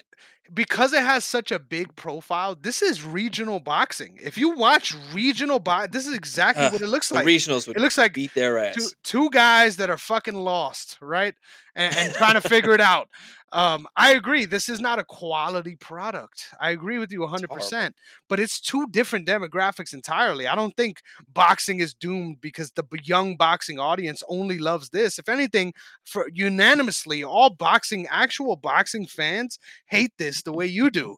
So, in my eyes, it's just a lot of casuals that never would have watched boxing in the first place get their foot in the door, and hopefully, these big fights, like boxing has been able to deliver this year, can can continue to rope in some of those casuals. Uh, but I don't know how we got here. I love it. No, no, Next I, up, and I, I first, wait, wait, whoa, whoa, whoa, whoa! Don't, don't cut me off here, all right?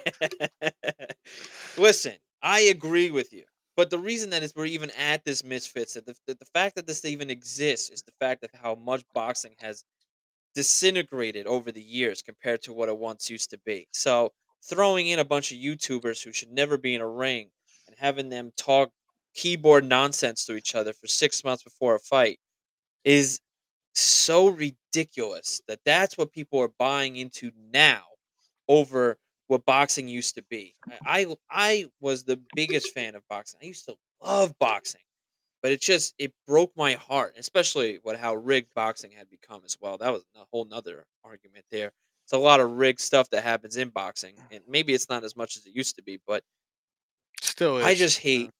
Even with the, you would never see that in the UFC. You will you never see it all the time. You see No, shitty, you shitty incompetence. You will never you see, a shitty judges. It's the same commissions. There's 50. Okay, but you will never see a pay per view event with a bunch of YouTubers doing MMA.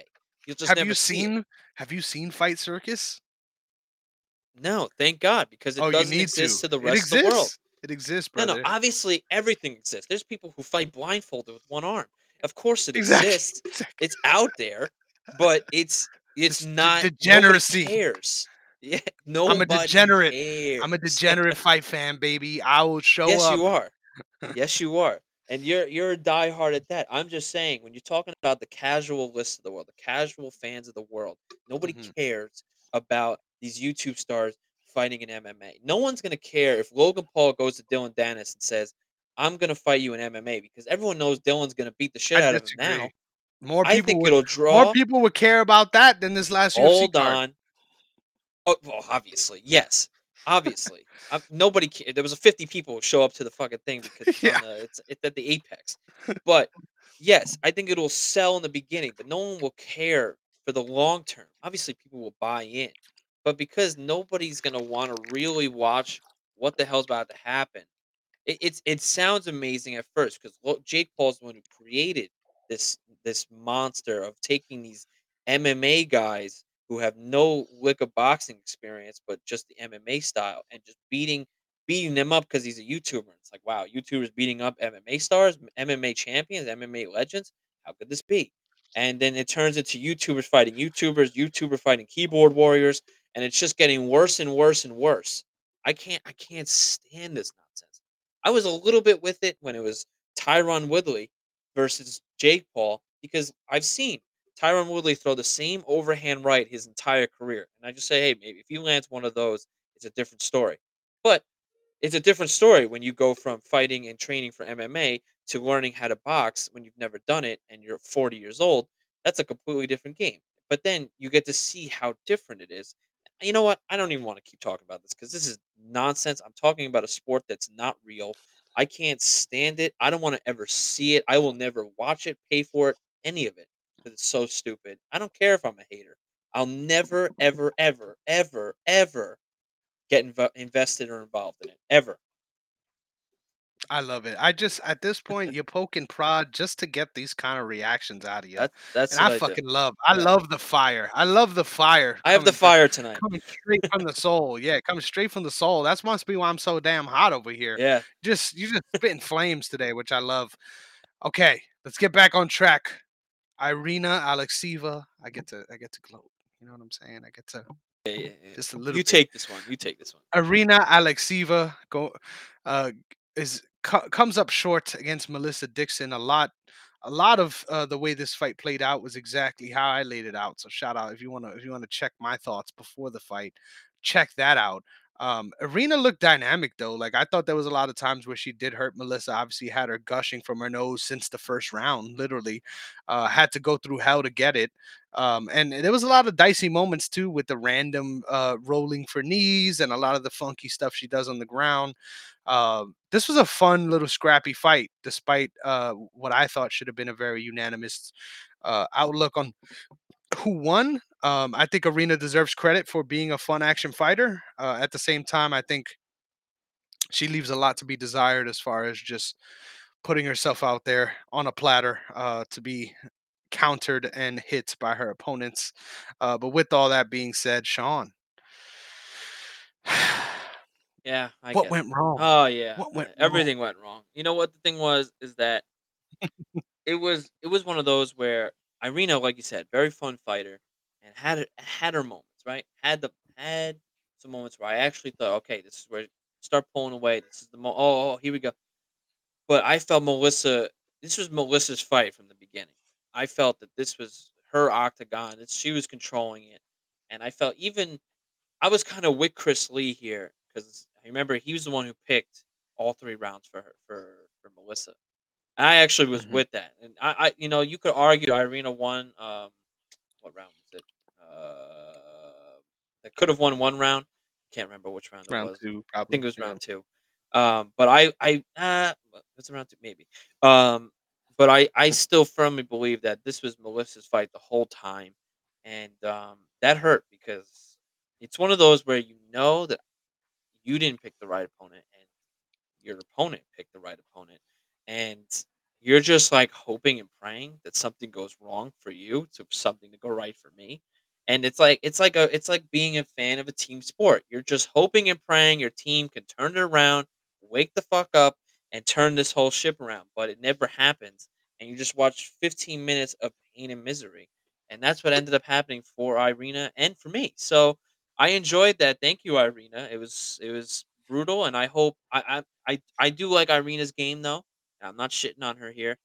I want her I want her back quickly as possible to forget this loss because I think Irina, like you said, is a very fun fighter, and I think she's still got plenty left in the tank, obviously, but plenty left to do in this game. And I hope that we can see her bounce back. I know I say that a lot, but I think she can do a lot more than what she showed on Saturday night, and I want her to come back as quick as possible.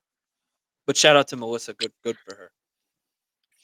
Yeah, um, I don't think any of these ladies are going to be barnstorming through the division. No. Uh, but fun action fighters for sure. And Melissa Dixon, just just work workhorse out there. Just I was going to say workman like, but obviously she's a work woman. God damn it, we got to be PC on this show. But uh, just I I love when someone puts their hard hat on and just fucking goes to work, right? Regardless Yes. of what their their opponent goes out there trying to do, uh, to just fully bore on implementing their game. And if anyone felt that way, it was also Chris Gutierrez earlier in the night against Alatengheili.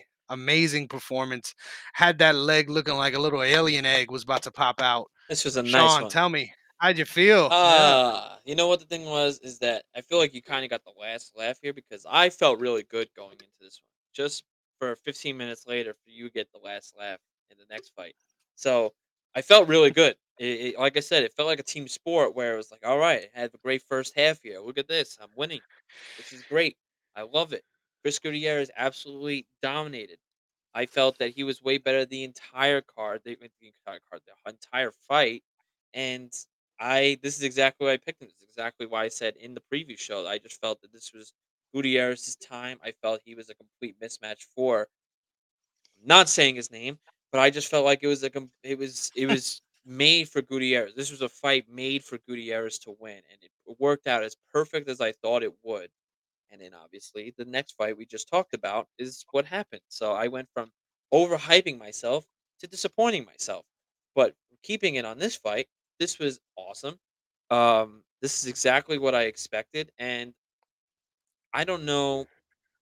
See, this is what happens. This is what I do after a loss or a win. I'm already picking and thinking about who I think Gutierrez and whoever I pick should fight next and when. And with this type of masterful performance, I don't really know what he can do right now, whether if he can rush to get an opponent quickly or if they're gonna kind of slow him down.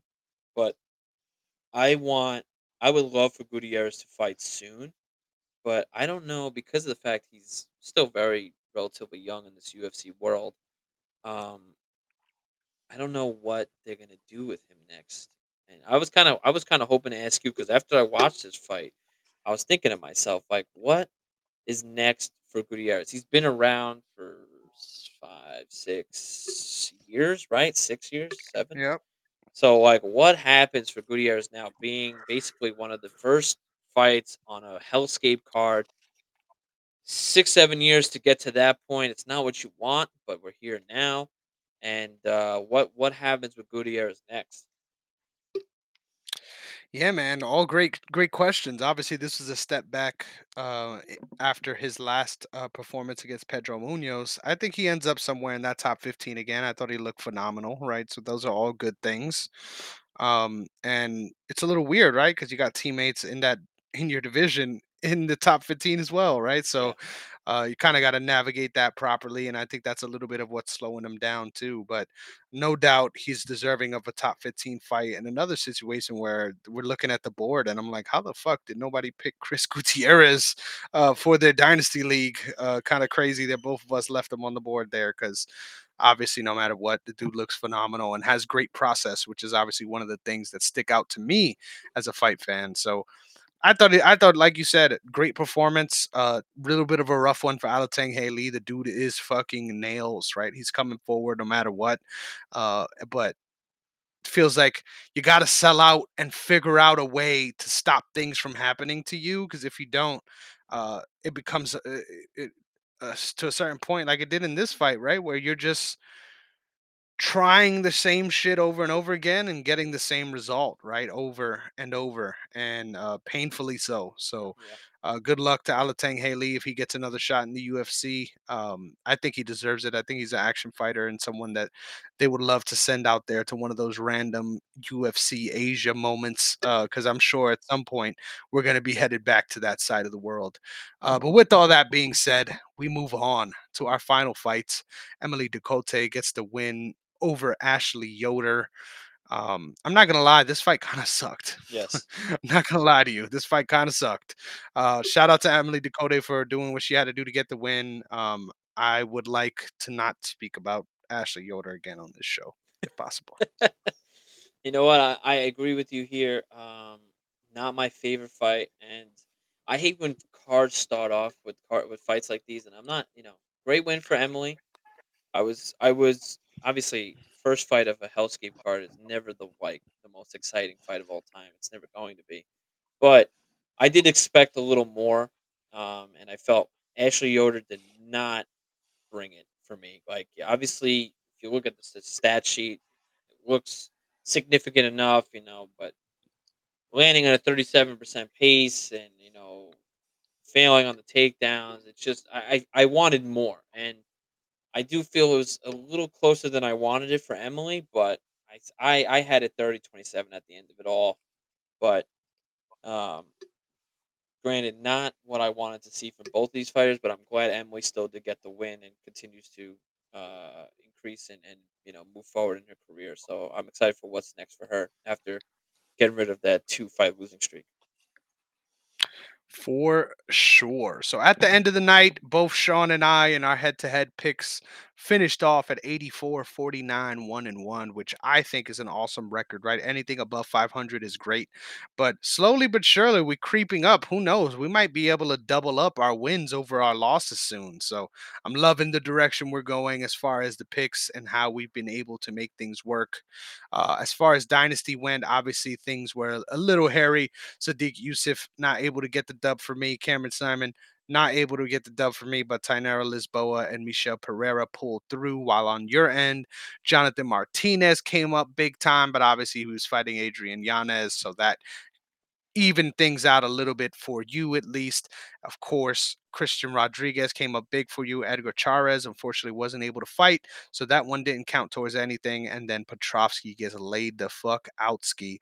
But two and two on the official books for both of us right now. I've got a three point cushion sitting at 29, 15 and 1, while you sit at 26, 18 and 1. So that is our recaps. That is our standings for Dynasty and head to head pick'ems. Got a lot to look forward to, right? UFC 294. I can't wait to do that preview show with you and look forward to what is an awesome lineup of fights, man. I was looking at this card earlier. We've been so hype about 295 and 296. This is the low key banger, This right? is That a we this is haven't been perfect prequel. It's a perfect prequel. exactly we haven't been hyped about. Let there be light. That we got light shutting off here. It's amazing, but you'll love to see it. Uh, Automatic timing. before you know it, we will be back on with UFC 294 previews. But until then, Sean, let the people know where they can find you. Ooh, if you're still around, you can find me at Sean Negron 26 on Twitter and bsreports.org. Uh, you can find me there. And, you know, if you ever want to get started with your sports career, like Chris is going to do eventually, you can reach out to me anytime and I will help you any way possible. I don't care what the job is, what you want to do, where, who, when, and whenever. I will do it and uh, I'll help you. Yes, sir. He is a man of many talents who is winning, willing to do whatever. Make sure you follow me on Twitter and TikTok, Negron MMA, Chris Negron underscore on Instagram. Most importantly, OTS Media Co. on YouTube, OTS Media on mm. all social media platforms. We'll catch you mm-hmm. guys next time. And until then, remember, ladies and gentlemen, if you're going through anybody, make sure you ask their significant other first. We'll catch you. Peace.